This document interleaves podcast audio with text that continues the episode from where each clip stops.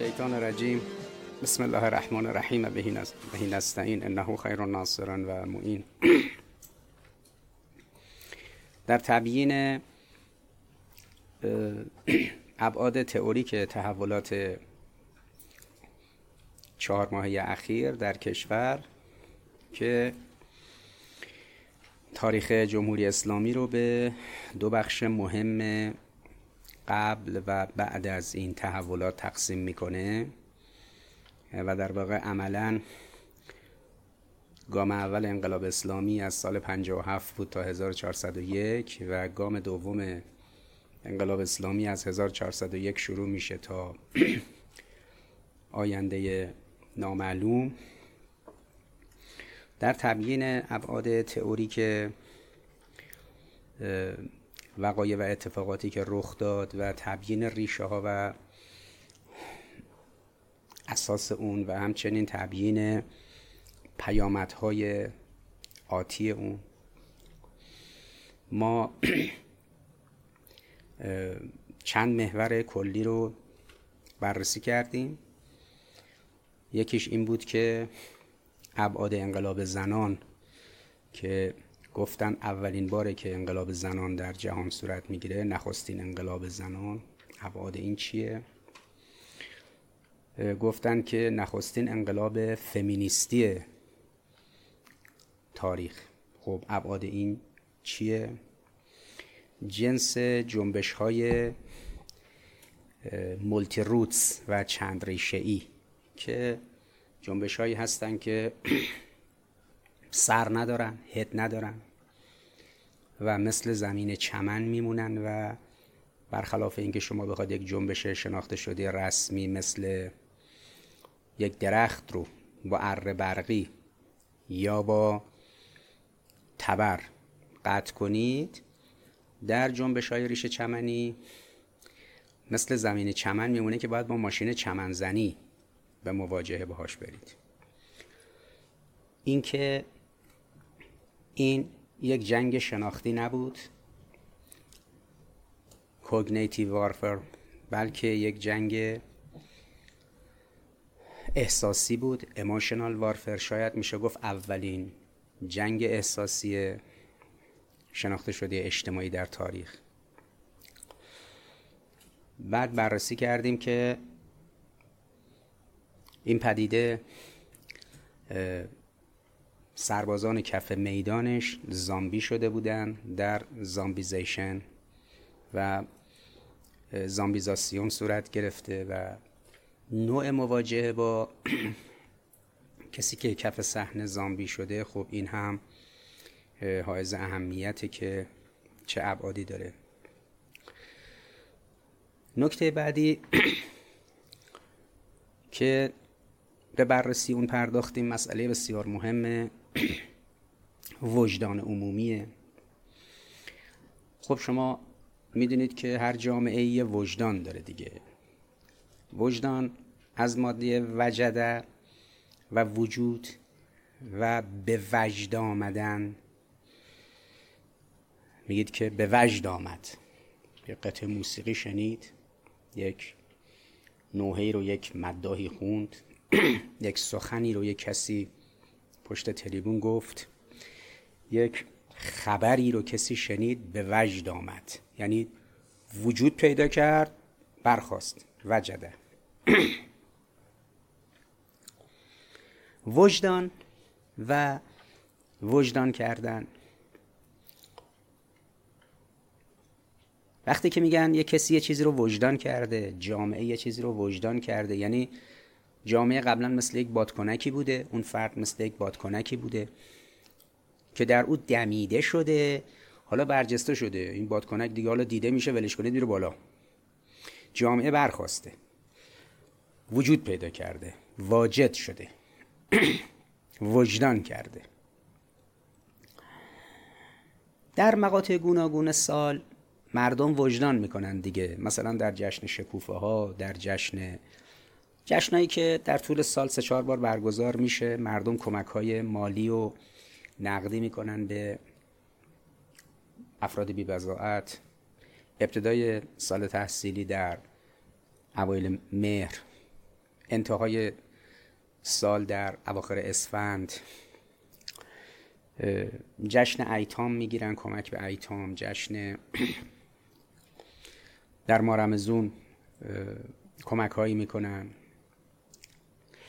اینا مثلا جامعه مقطعی وجدان می‌کنه که باید به هم نوع خودش کمک کنه.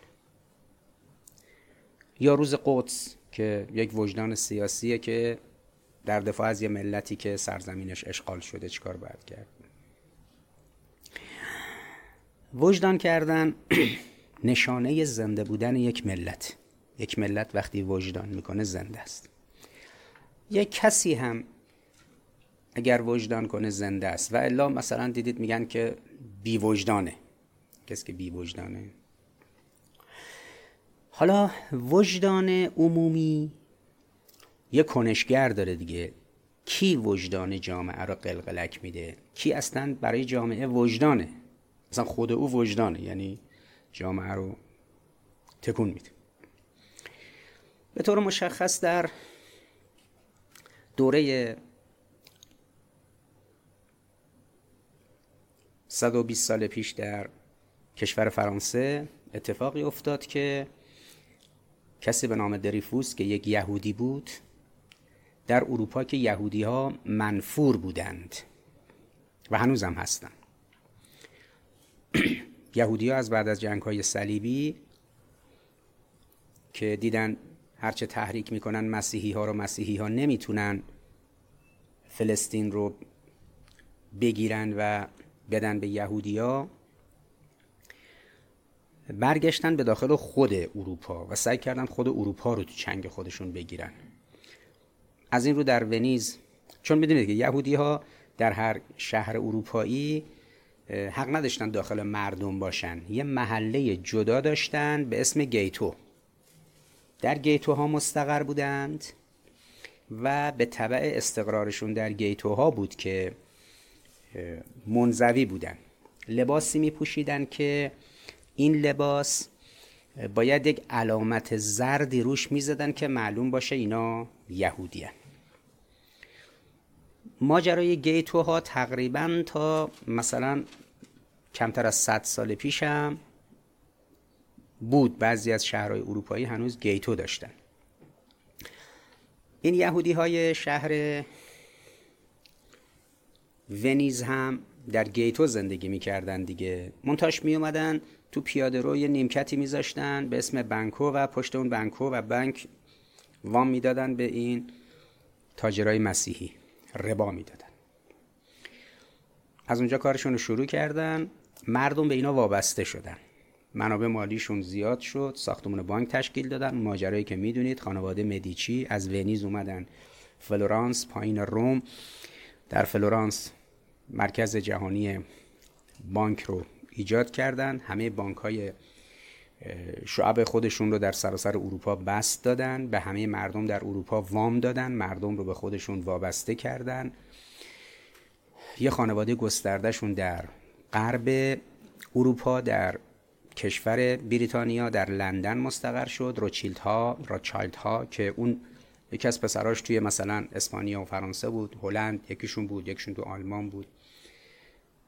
شمال و شرق شمال و غرب اروپا رو اونا مدیریت کردن. جنوب اروپا رو هم مدیچی ها مدیریت کردن که همین در کشور ایتالیا کارشون رو شروع کردن. بعد اومدن دو تا دختراشون رو فرستادن به عنوان عروس در خونه در دربار شاه فرانسه و بعد اونجا رو به آتش کشیدن و مشکلاتی به وجود آوردن و تحولاتی ایجاد کردن. مردم یواش یواش متوجه شدن که نیت یهودی ها نیت خوبی نیست. اینا ارکان و منابع و شاهرگ قدرت رو تو چنگ خودشون می‌گیرن و اروپا عملا از تقریبا عواست دوری رنسانس یعنی از سال 1500 به این سو 500 ساله که تو چنگ یهوده. که توی مپس تبیین ساختار حرکت مدیچی اینو با ریز جزئیات تبیین کردیم و دیدید که چطور ساختارش رقم خورد.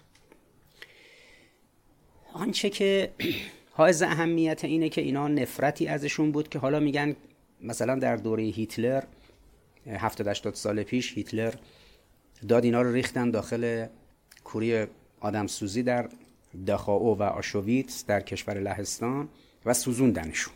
حالا از این ادعاهایی که می‌کنن.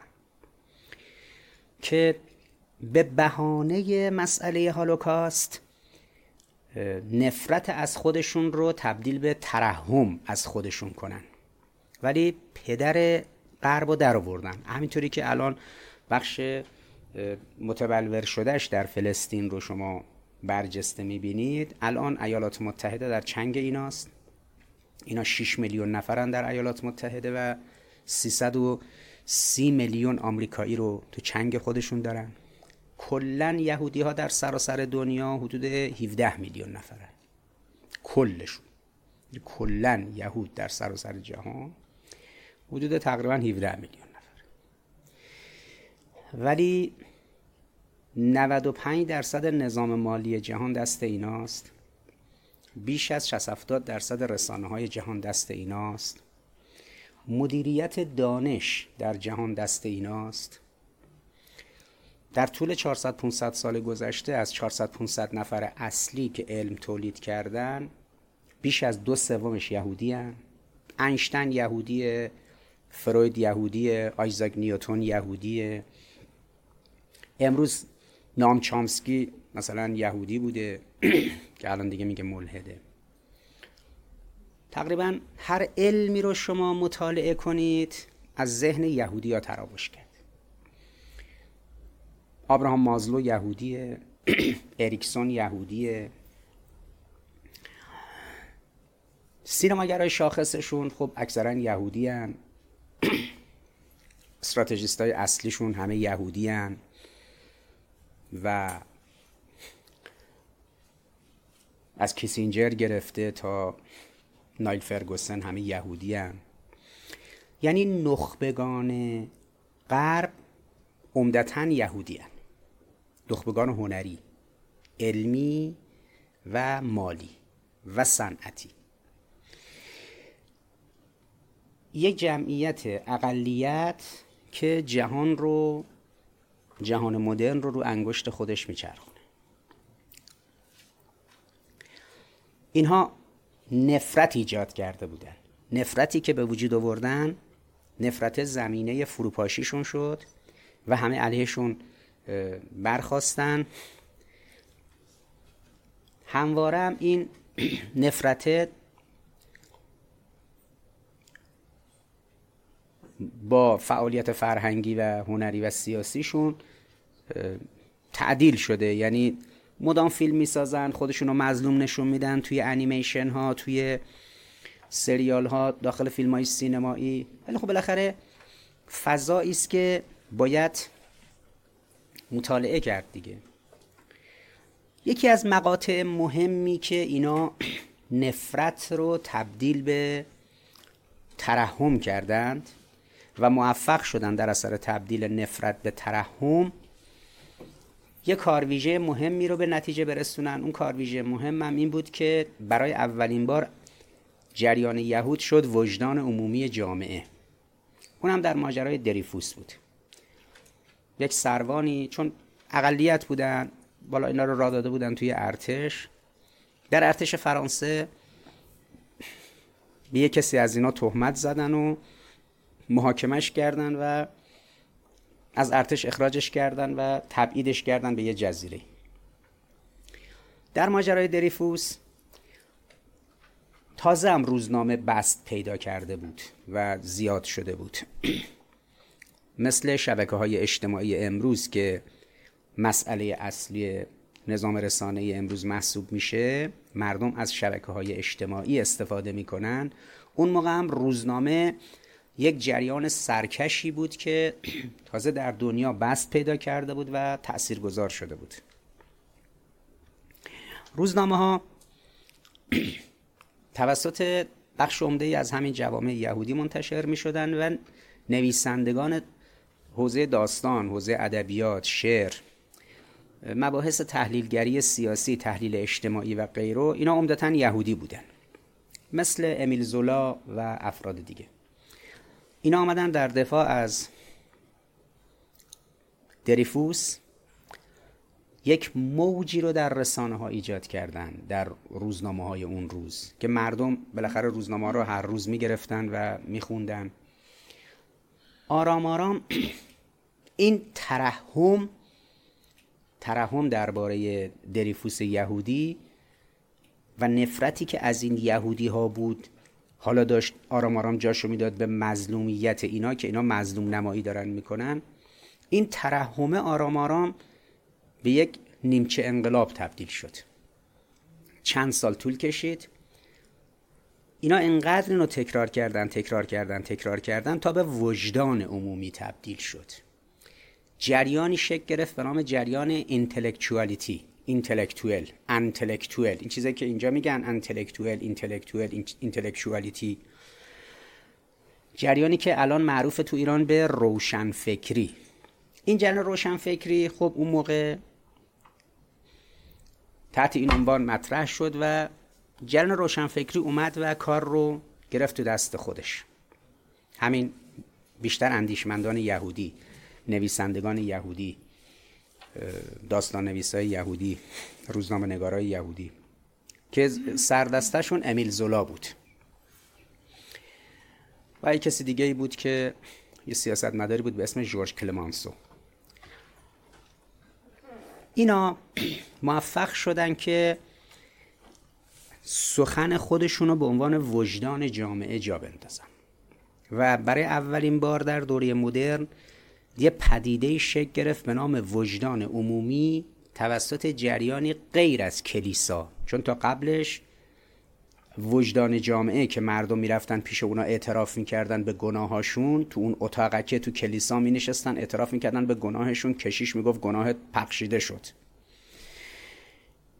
یا هنگامی که مردم بیماری و دردی داشتن می‌دونید که تا 100 سال پیش بیمارستانی به صورت عمومی نبود. بیمارستان ها همین داخل کلیسا بود.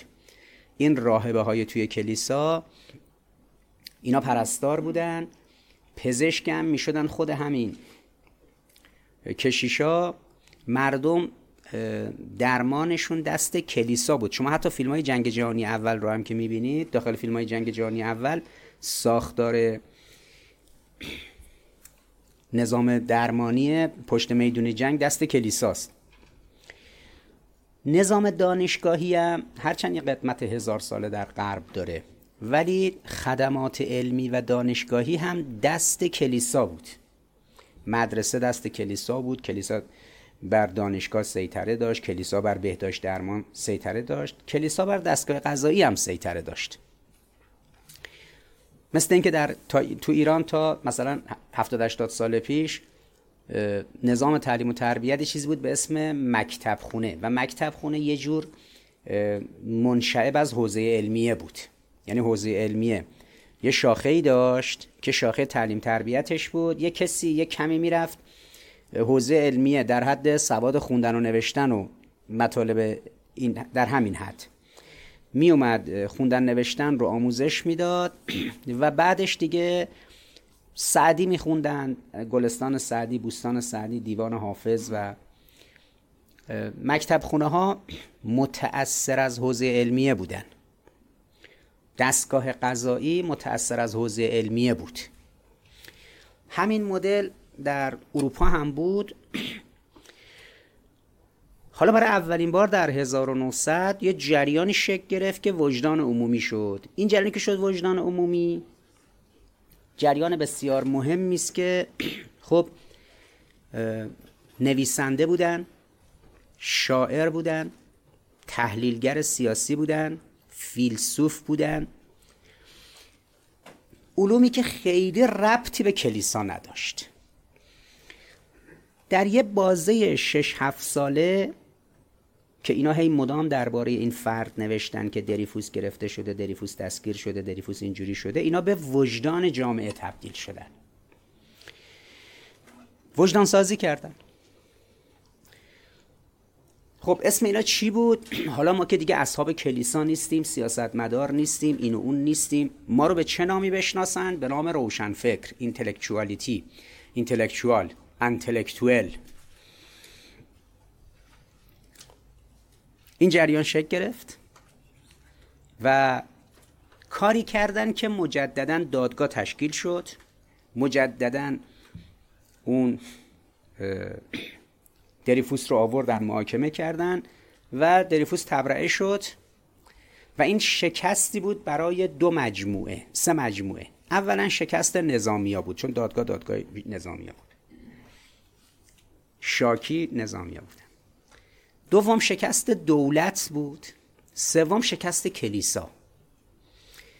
یعنی رنسانس واقعی در فرانسه در این مقطع شکل گرفت. 120 سال پیش. رنسانس توی ایتالیا از 1400 شروع شد تا 1500 مقدماتش از 1500 تقریبا تا 1550 به نتیجه رسید. 50 سال بعدش هم تثبیت شد. حدود 200 سال رنسانس تو ایتالیا طول کشید. بعد که تقریبا 150 60 سال از آغاز رنسانس تو ایتالیا میگذشت اینا یکی از دختراشون رو فرستادن تو دربار شاه فرانسه. کاترین مدیچی رو مدیچی وقتی اومد اونجا معروف شد به ملکه رنسانس. یعنی اومد رنسانس ایتالیایی رو داخل کشور فرانسه ایجاد کرد. می‌دونید کلمه رنسانس کلمه فرانسویه. هیچ ربطی به ایتالیایی نداره. واژه رنسانس یک واژه ایتالیاییه. یک واژه فرانسویه. و فرانسوی ها بر این اتفاقاتی که دیویس سال توی ایتالیا افتاد اسم رنسانس گذاشتن. یعنی نوزایی خب خیلی پدیده عجیبی بود. این پدیده عجیب وقتی که این خانم کاترین مدیچی اومد مثلا از 1550 به بعد تا 1600 یه دوره 50 ساله فرانسه مقدمات رفتن به سمت رنسانس رو طی کرد. اما رنسانس فرانسوی در 1900 شکل گرفت. مثلا 200 سال 200 سال بعد. و پدیده وجدان عمومی برای اولین بار در جهان به مدل تبدیل شد. الان شما اگر کف دانشگاه ها کف روزنامه ها و رسانه ها و شبکه های اجتماعی و بازار خرید کتاب یه سری بزنید با یک گونه ای از کتاب و مطبوعات و فعالیت شبکه های اجتماعی کانال ها پیج ها و غیره روبرو میشید که به اینا میگن کانال های روشنفکری روزنامه های روشنفکری مطالب روشنفکری کتاب های روشنفکری. و اصلا جریان روشنفکری شد یه ژانر یه گونه.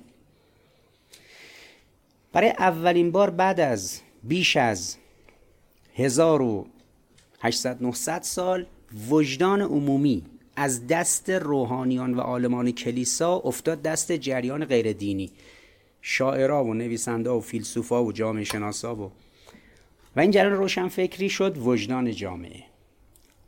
اهمیت اینکه وجدان جامعه رو بعد از هزار و تقریبا مثلا 700 سال بعد از مسیح از ارباب کلیسا گرفتن دادن به یه جریان دیگه و یه جریان دیگه شد وجدان جامعه. این شاید یکی از مهمترین سرفصل های مدرنیت است. یعنی مدرنیته چطور دین رو کنار گذاشت انسان رو به اصالت بخشید به انسان چطور پای دین رو از جامعه بیرون کرد.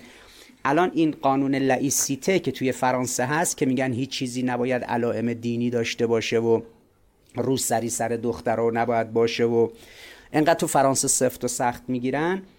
چون فرانسه اصلی ترین کشوریه که از اونجا روشنفکری شروع شد و وجدان جامعه شدن روشنفکرا. گفتم این کار قبلا تو ایتالیا انجام شد. اونا اول میکلانژو دوناتلو و یه کسی مثل مثلا لئوناردو داوینچی و اینا رو که secular بودن اینا رو آوردن با مجسمه سازی و معماری و نقاشی و غیره مسئله کردن برای جامعه. لائیسیته و لائیک شدن یک حکومت به دستور از بالا به پایین نیست. الان ترکیه بعد از فروپاشی عثمانی 100 سال پیش 105 سال پیش مصطفی ترک که بزرگ این جریان ترک های جوان بود و اینا اومدن خود از بخش عربی امپراتوری عثمانی جدا شدن و شدن یک کشور مستقل به نام ترکیه. این اومد یک ساختار لایک به وجود بیاره دیگه. الان بعد از گذشت صد و خورده سال ترکیه نتونسته کشور لایک بشه. چون جریان وجدان عمومی روشنفکری رو به وجود نیاورد.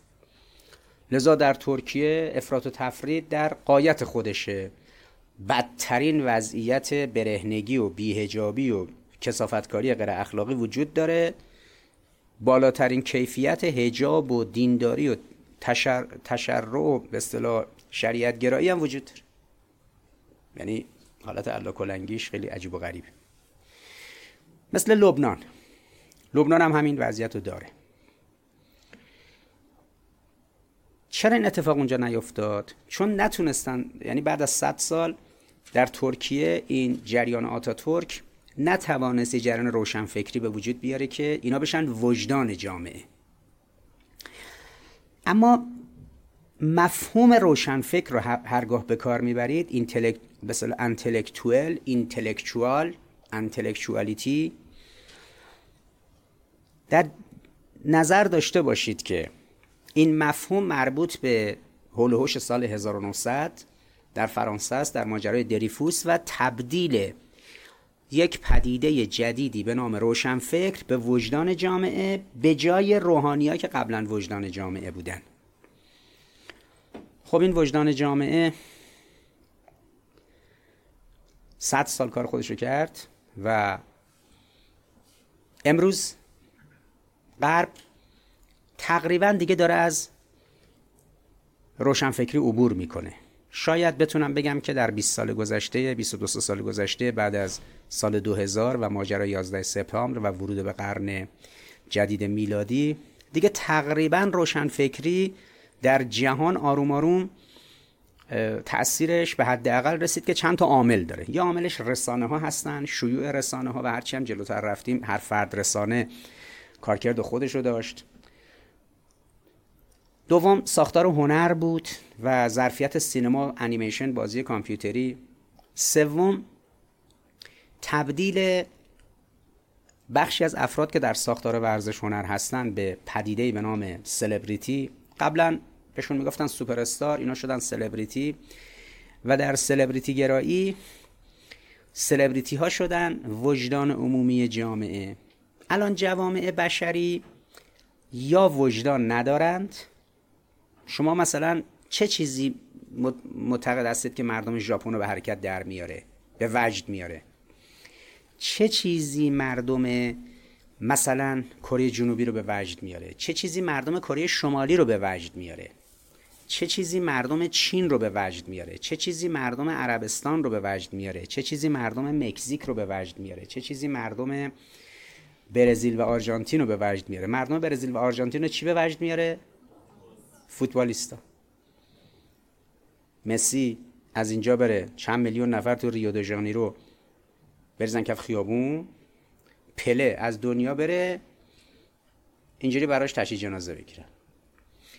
وجدان جامعه آرژانتین و برزیل فوتبالیستان. حالا شما کیفیت وجدان هر جامعه رو خواستید نگاه کنید به شاخصهای وجدانی اون جامعه نگاه کنید. الان وجدان جامعه آمریکا کیه؟ وجدان جامعه آمریکا. نه جنس اون میگیم آقای وجدان جامعه برزیل و آرژانتین فوتبالیستان. هالیوود. هالیوود و سینماگرای شاخص آمریکا و بعد خواننده هاشون بعد بعضی از ورزشکارای شاخصشون مثل بسکتبالیستا بیسبالیستا نمی‌دونم و غیرو. وجدان جامعه آمریکا امروز نوع خاصی از سلبریتی هست که سلبریتی جهانیه. یعنی بخشی از زنان و مردان سلبریتی آمریکا سلبریتی آمریکا نیستن سلبریتی جهانن. وجدان جهانن. در اروپا نظام وجدانی دچار مشکل دیگه. یعنی آلمان ها خیلی کس خاصی رو ندارن. فرانسوی ها همینطور انگلیسی ها همینطور. در حیرتن که همچنان روشنفکر رو بگیرن وجدان جامعه یا ورزشکاراشونو و سینماگراشونو. در دوره که مرحوم آقای طالب زاده این در همایش افق نو روشنفکرهای آمریکایی و اروپایی رو می آورد اینجا. مکرر در جلسات اینا یک نکته رو به ما می‌گفتن که خیلی حیرت انگیز بود. می‌گفتن که صدای ما شنیده نمیشه. برای شما در ایران مقوله روشنفکری هنوز مهمه. از دید شما ماها مهمیم. ماها در جامعه خودمون در آمریکا و اروپا اصلا اهمیت نداریم یعنی اصلا اولا کسی ما رو قبول نداره ثانیا ما رسانه دستمون نیست سالسا اصلا نمی‌تونیم حرف بزنیم سالسا فریادم بزنیم اصلا برای کف جامعه اهمیت نداره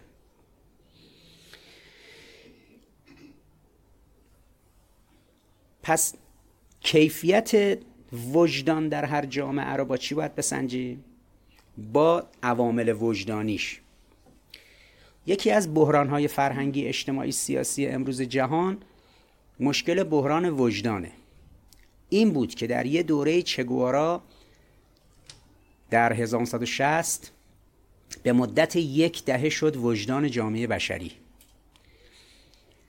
یعنی یه عکسی از چگوارا بود همه جای دنیا کلیشه می‌شد تو ایران نوجوونا و جوونا تو مدارس در دیوار همه جا چگوارا رو می‌زدن.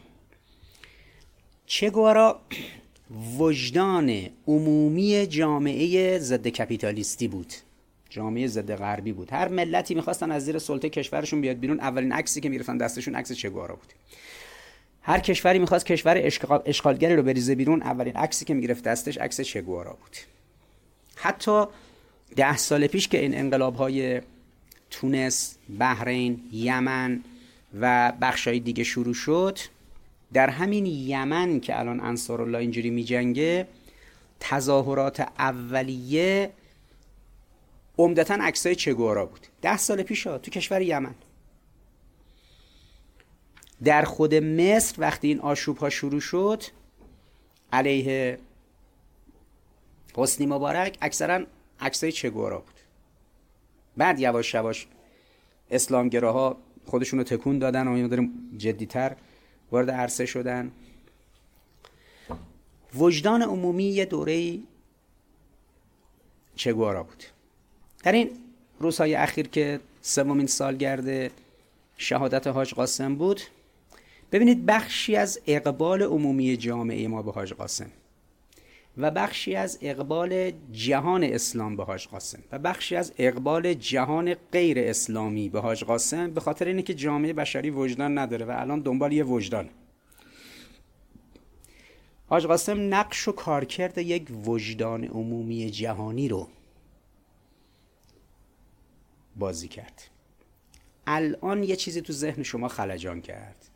اونم اینه که کی مقدمات ظهور فراهم میشه؟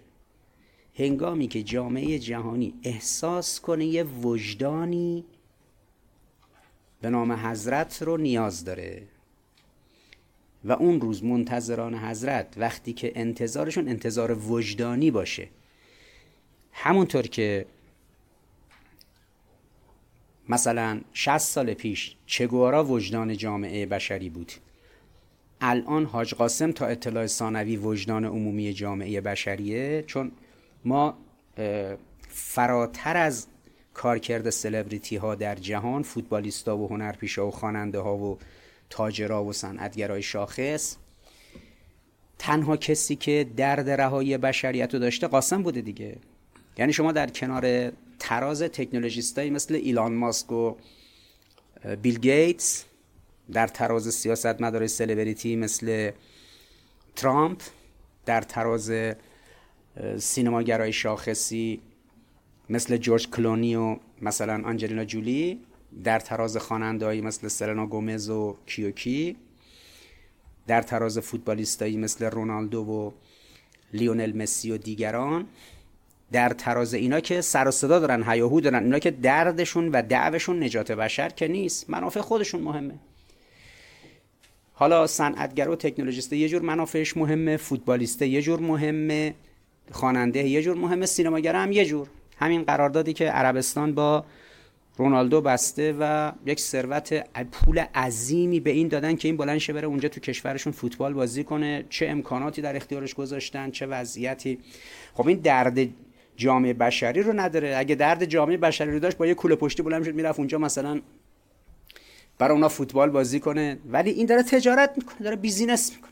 اما کسی مثل قاسم که نمی‌رفته business کنه. ایلان ماسک وقتی توییتر رو می‌خره و نمی‌دونم حساب کتاباشو می‌کنه اونجا کم و زیاد کردن ارزش این تو بازار سهام به خاطر منافع خودشه. بقیه هم همینطورن. لذا شما الان هر چی نگاه کنید در این 8 میلیارد نفر هیچ کس وجدان جامعه بشری نیست. به این دلیلی که قاسم میدرخشه. یعنی جامعه ما این نکات پیچیده فلسفی و حکمی که ماها اینجا میشینیم ابعاد تئوریک و نظریشو موشکافی می‌کنیم. موچین ور میداریم اجزا رو یکی یکی ور میداریم آنالیز می‌کنیم. مردم که این چیزها رو که نمی‌دونن ولی مردم به فطرتشون رجوع می‌کنن احساس می‌کنن که قاسم وجدان خودشون بوده. آنچه مردم رو به وجد میاره. آنچه مردم احساس می‌کنن باهاش وجود دارن اینه که این آدم برای جیب خودش منافع خودش کپ دبدبه خودش سازوکارهای خودش این کارا رو نکرد. لذا حس این که وجدانشون بود. کلا شهدا رو مردم به مسابه وجدان خودشون نگاه می‌کنن. یعنی عظمت یک شهید از یه شهید گمنام گرفته تا یه شهید مطرح مثل حاج قاسم اعلاترینشون و سید شهدای عالم یعنی ابا عبدالله علیه السلام انسان وقتی خودش رو با اینا مواجه می‌بینه احساس می‌کنه مثل اون بادکنکه خالیه. حالا آنچه وجود انسان رو پر می‌کنه و به اون بادکنکه هویت میده شکل میده این برجسته میشه دیده میشه میاد بالا به وجد میاد وجود پیدا می‌کنه واجد میشه. اون وجدانه کیه؟ شهید. شما این حسی رو که توی محافل شهدا دارید یه شهیدی همسایتون اقوامتون آشنایانتون شهید شده. شما میرید؟ به دفعه حس می‌کنید شما در مقابل این هیچی نیستید. شما خالید توهید. میرید تو محفل یه شهید بزرگی مثل حاج قاسم باز احساس می‌کنید احساس کوچیکی می‌کنید. میرید توی مراسم عزاداری ابا عبدالله کلا احساس می‌کنید کنار اقیانوس ایستادید و شما یه قطره هم نیستید. حس وجدان دست میده به جامعه. اهمیت نظریه پردازی در مورد مقوله وجدان عمومی تقریبا میشه گفت شاه بیت اصل کار فرهنگیه. یعنی کسی که می‌خوام من کار فرهنگی کنم یعنی کار تعلیم تربیت کنم کار علمی دانشگاهی کنم کار هنری کنم کار رسانه ای کنم کار دینی و مذهبی کنم. ببینید همه اینا خلاصه میشه در یک کلمه. در اینکه شما بتوانید وجدان برای جامعه تبیین کنید. یا خودتون بشید وجدان جامعه جامعه دنبال شما بیاد. شما جامعه رو واجد کنید به وجد بیارید وجود ایجاد کنید. یا اینکه کس دیگه ای وجدان جامعه بوده شما اشاعه بدید. اگر وجدان ایجاد کردید کار تعلیم تربیت کردید. یعنی جامعه با کسی که وجدانشه تربیت میشه دیگه. جامعه می‌خواد بشه مثل این فوتبالیسته مثل اون خواننده مثل اون هنرپیشه یا مثل اون شهیده. این میشه کار تربیتی دیگه. کار علمی هم همینه. شما می‌خواد کار علمی کنید باز دوباره اونم در همین خلاصه میشه دیگه. کار رسانه ای کار فرهنگی. آنچه اهمیت داره اینه که وجدان شناسی و تبیین آنچه که وجدان عمومی محسوب میشه این یک هنره. بیشتر از اینکه علم باشه یه هنره و یک ضرورته. و این ضرورت از این جهتی که کار فرهنگیه بدون تبیین یک وجدان به نتیجه نمی‌رسه. لذا غربی آمدن برای اینکه این وجدان رو حل کنن در دستگاه رویا پردازشون یعنی هالیوود اومدن سلبریتی رو bold کردن. اول اسمشو گذاشتن سوپر استار star ستاره. گفتن ستاره سینما ستاره فوتبال. بعد گفتن این سوپر استاره بعد گفتن این سلبریتیه. و از طریق اینا حرفشون رو زدن کارشون رو جلو بردن جامعه رو با اینا تربیت کردن جامعه رو با اینا خواب کردن جامعه رو با اینا به قفلت کشوندن جامعه رو با اینا به مثلا حرکت در آوردن.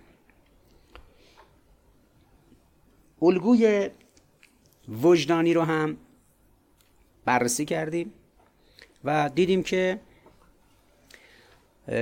چرا ما الان تقسیم می‌کنیم تاریخ انقلاب اسلامی و جمهوری اسلامی رو به دو بخش مهم قبل از پاییز 1401 و بعد از پاییز 1401 ما در مبانی نظری این قضیه چند تا نکته رو روشن کردیم. یک انقلاب زنان چه جور انقلابی که گفتن اولین انقلاب زنان دو انقلاب فمینیستی که گفتن اولین انقلاب فمینیستی تاریخ بود این چجور انقلابی؟ بود سه این یک جنگ احساسی بود. اموشنال وارفر نه یک جنگ شناختی. تبیین این صورت گرفت. چهار این جنبش ریشه چمنی بود. این جنبش مولتی روتس بود چند ریشه ای بود. نه جنبش تک ریشه ای نمی‌شد شما با تبر و اره برقی بیفتی به جون اون درخت بلکه باید با ماشین چمنزنی بری سراغ این قضیه. این هد و سر نداره. پنج کسی که کف خیابون اومده زامبی شده. شما با ساختارهای زامبیزیشن روبرویید. چجوری با کسی که زامبیه می‌خوای گفتگو کنی؟ شش. آنچه رخ داد مبتنی بر مدل درایفوس بود. دریفوس وقتی که زند... به زندانی شد جریانی شکل گرفت. فرام جریان روشنفکری. جریان روشنفکری آمدن و این رو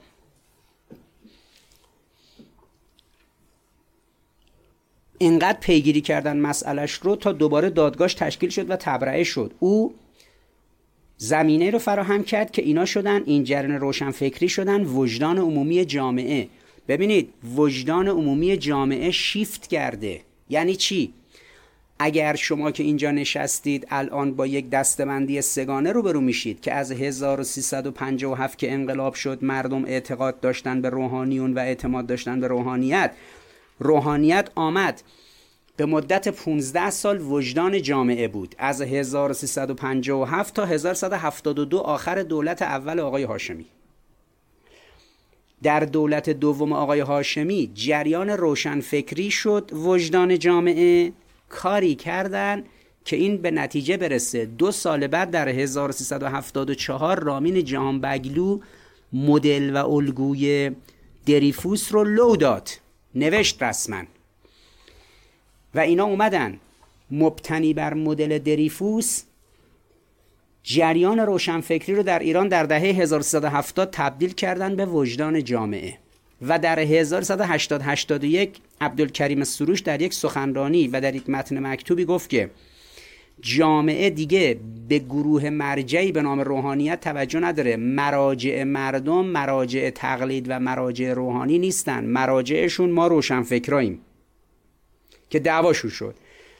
اون روشنفکرای سکیولار گفتن آقا ما روشنفکریم روشنفکر با دین جمع نمیشه. این چیزی که شما درست کردید روشنفکری دینی این اصلا خودش غلطه. چون روشنفکری اون موقع روشنفکری سکیولار بوده. ولی از 1172 جریان روشنفکری شد. وجدان جامعه ایران در روزنامه ها، تلویزیون، مجله ها، کتاب ها مردم دنبال این بودن ببینن روشنفکرا چی میگن. این جریان در 15 سال طول کشید. در 1187 و قبل از فتنه 88 جریان سوم به وجود اومد. وجدان جامعه شدن سلبریتی ها با شک گرفتن مدل سلبریتی ها و اینکه سلبریتی ها می‌تونستن کسی رو بکنن نماینده مجلس سلبریتی ها می‌تونستن کسی رو بکنن رئیس جمهور و رسما یکی از سران اصلاح طلبا گفتش که ما از این به بعد حرفمون رو از زبان اصلاح طلب از زبان سلبریتی ها می‌زنیم. دیگه ما خودمون میریم کنار سلبریتی ها به جای ما حرف بزنن. 15 سال وجدان جامعه روحانیت بود. 15 سال دوم وجدان جامعه شدن روشنفکرا. 15 سال سوم وجدان جامعه شد سلبریتی ها یکی دو سال دیگهش مونده بود که تموم بشه. این فتنه شروع شد. آنچه لازم بود که شما بدانید اینه که چرا سلبریتی ها خط مقدم بودن و باید از روز اول با سلبریتی ها برخورد می‌شد و دستگاه امنیتی دستگاه قضایی دستگاه سیاسی و دستگاه به اصطلاح فرهنگی اشتباه کرد. فکر کرد ماجرا آمریکاست رژیم صهیونیستی سعودی کمله است دموکرات سازمان منافقین پهلوی فرشگرد. اونا که همیشه بودن همیشه هم تحریک کردن. نمی‌تونن مردم بریزن تو خیابون. چرا مردم این دفعه اومدن تو خیابون؟ با مدل دریفوس یک بار اینو تست کردن در دوره قتلای زنجیره‌ای. گفتن این کسایی که کشته شدن مثل دریفوس بودن وجدان جامعه مردم رو تحریک کنه. علیه وزارت اطلاعات نگرفت. سال بعد اومدن گفتن ا پلیس تو قضیه کوی دانشگاه زده. وجدان جامعه رو تحریک کنن. مردم بریزن تو خیابون به خاطر نیروی انتظامی نگرفت. رسید به 1401 دختری فوت کرد. اومدن اینو تبدیل کردن به دریفوس. شبیه این دختره در طول پنج روز چهار پنج نفر دیگر هم کشتند. دخترایی که ساختارشون معلوم بود وضعیت و حال و روز و احوالشون و مناسبات اخلاقشون هیچ کدومشون محجب و چادری و سله نبودن. یه دخترایی که چون قرار بود از کسایی اعاده حیثیت بشه که بیهجابن کسانی باید به محبوب جامعه تبدیل می شدن که بیهجابن همونطوری که در یک دوره 400 ساله یهود مغزوب جامعه اروپا بود و برای اولین بار در ماجرای دریفوس اروپا عموما فرانسه خصوصا با دریفوس یهودی همزاد پنداری کرد و علاقه نشون داد و ترحم کرد. اونجا بود که در انگلیس یهودی ها به این نتیجه رسیدن که تئودور هرتزل و دیگران. الان هنگامه ایه که ما باید طرح تشکیل رژیم صهیونیستی رو بدیم. لذا اعلامیه بالفور و بعدم اون نگاهی که هرتزل داشت اینجا شکل گرفت. تو فضایی که در فرانسه مردم مسیحی شدن مدافع یک یهودی. پس می‌شد وجدان جامعه رو شکل داد تحت عنوان روشنفکر و جامعه رو اوورد پشت سر یک کسی که تا دیروز همشون منفور بودن. از ماجرای دریفوس به بعد یهود وجهش رو ترمیم کرد. انقدر این خطرناک بود برای اروپا که هیتلر سی سال بعد وقتی اومد متوجه خطر اینا شد گفتن وقتی هیتلر باشون برخورد کرد گفتن هیتلر ما رو گرفته ریخته تو کوری آدم سوزی. همین مدل رو آوردن در ایران پیاده کردن. اول در قضیه قتلای زنجیره ای وزارت اطلاعات رو باش زدن. بعد در ماجرای سال بعدش در ماجرای کوی دانشگاه نیروی انتظامی رو باش زدن. این ادامه داشت ادامه داشت. چون بعد بالاخره یک سازمان رسمی رو می‌زدن. اون دفعه توی فرانسه ارتش رو زدن. این دفعه بعد نیروی انتظامی رو می‌زدن. 87 نیروی انتظامی رو 80 و 78 77 وزارت اطلاعات رو زدن نگرفت. اجتماعی موج اجتماعی. 78 پلیس رو زدن نگرفت. امسال پلیس رو زدند و گرفت. یعنی از قضیه اینکه این دختره رفته توی مرکز آموزش به امنیت اخلاقی اونجا یه تذکری بگیره و بعد اونجا افتاده از دنیا رفته. با زدن پلیس شروع کردن شبیه مدل دریفوس. خب هنگامی که ما میگیم آقا اینا در وجدان سازی وجدان ایجاد کردن سلبریتیس به عنوان تهدید سلبریتی، سلبریتیزه کردن جامعه خطرش چیه؟ خطر سلبریتیزه کردن به عنوان یکی از این تهدیدهایی که در لایه حوزه فرهنگی اجتماعی می‌بینید خطر اینه که وجدان برای جامعه شما درست کردن. وجدان عمومی شما سلبریتی ها هستن. آیا فوتبالیستی که از شب کریسمس از پارتی تو دماوند درش میاری او وجدان جامعه شماست؟ چون یکی جادوگره یکی استور است یکی نمی‌دونم شهریاره یکی فلانه اینا لیاقت اینو دارن که بشن وجدان جامعه؟ یکیشون کاخنشینه یکیشون ماشین آنچنانی سوار میشه. یکی فقط گردنبندش که دزدیدنش 50 میلیون تومن بوده. اون یکی نمی‌دونم قراردادش 40 میلیارد روزی 52 میلیون تومن می‌گیره. شما روی چه حسابی اینا رو می‌کنی وجدان جامعه؟ چرا؟ چون فوتبالیست می‌شناسی سینماگر می‌شناسی امنیتی رو نمی‌شناسی. اگر لیست تهدیدا رو بدونی می‌دونی. یه کلمه است به اسم سلبریتیسم. سلبریتیزاسیون یه تهدیده. سلبریتیزاسیون وقتی به این عنوان میگید یعنی جامعه رو می‌خوای سلبریتیزه کنی. وقتی دارن جامعه رو این کارو می‌کنن تو دیگه نشو ام به صلاح عملشون. ببین کل سیستم سلبریتی محور خورد زمین. دیگه سلبریتی ها نمی‌تونن مردم رو بیارن پای کار. وجدان جامعه نیستن. پس این که قرار بود تا دو سال دیگه بازی اینا تموم بشه دوره بعد قراره کی توی ایران وجدان عمومی باشه. شهدا. مراقب باشید.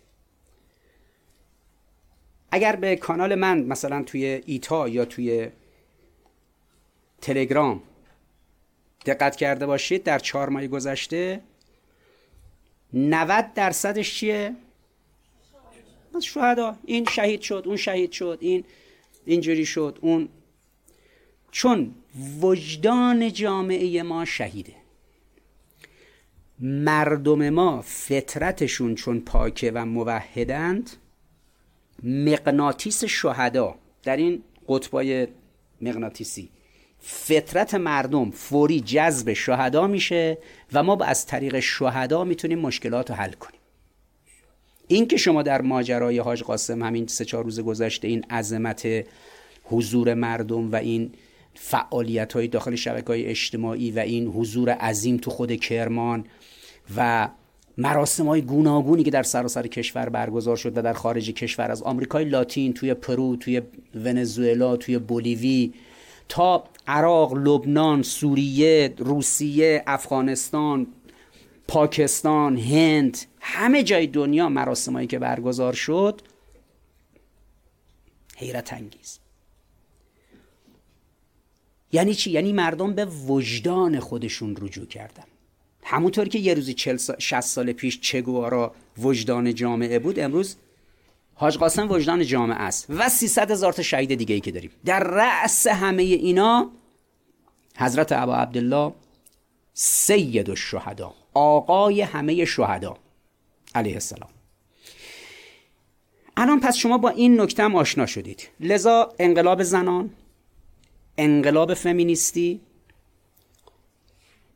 مقوله بسیار مهمی به نام جنبش های ریش چمنی مسئله زامبیزاسیون ماجرای دریفوس و مدلی که روشنفکرا کردن وجدان جامعه مسئله مهم جنگ احساسی اموشنال وارفر همه این معلفه ها رو باهاش آشنا شدید و چارچوب ها رو شناختید.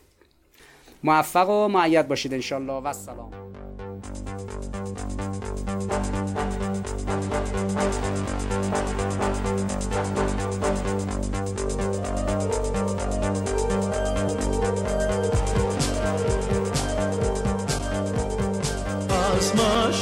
جان خورشید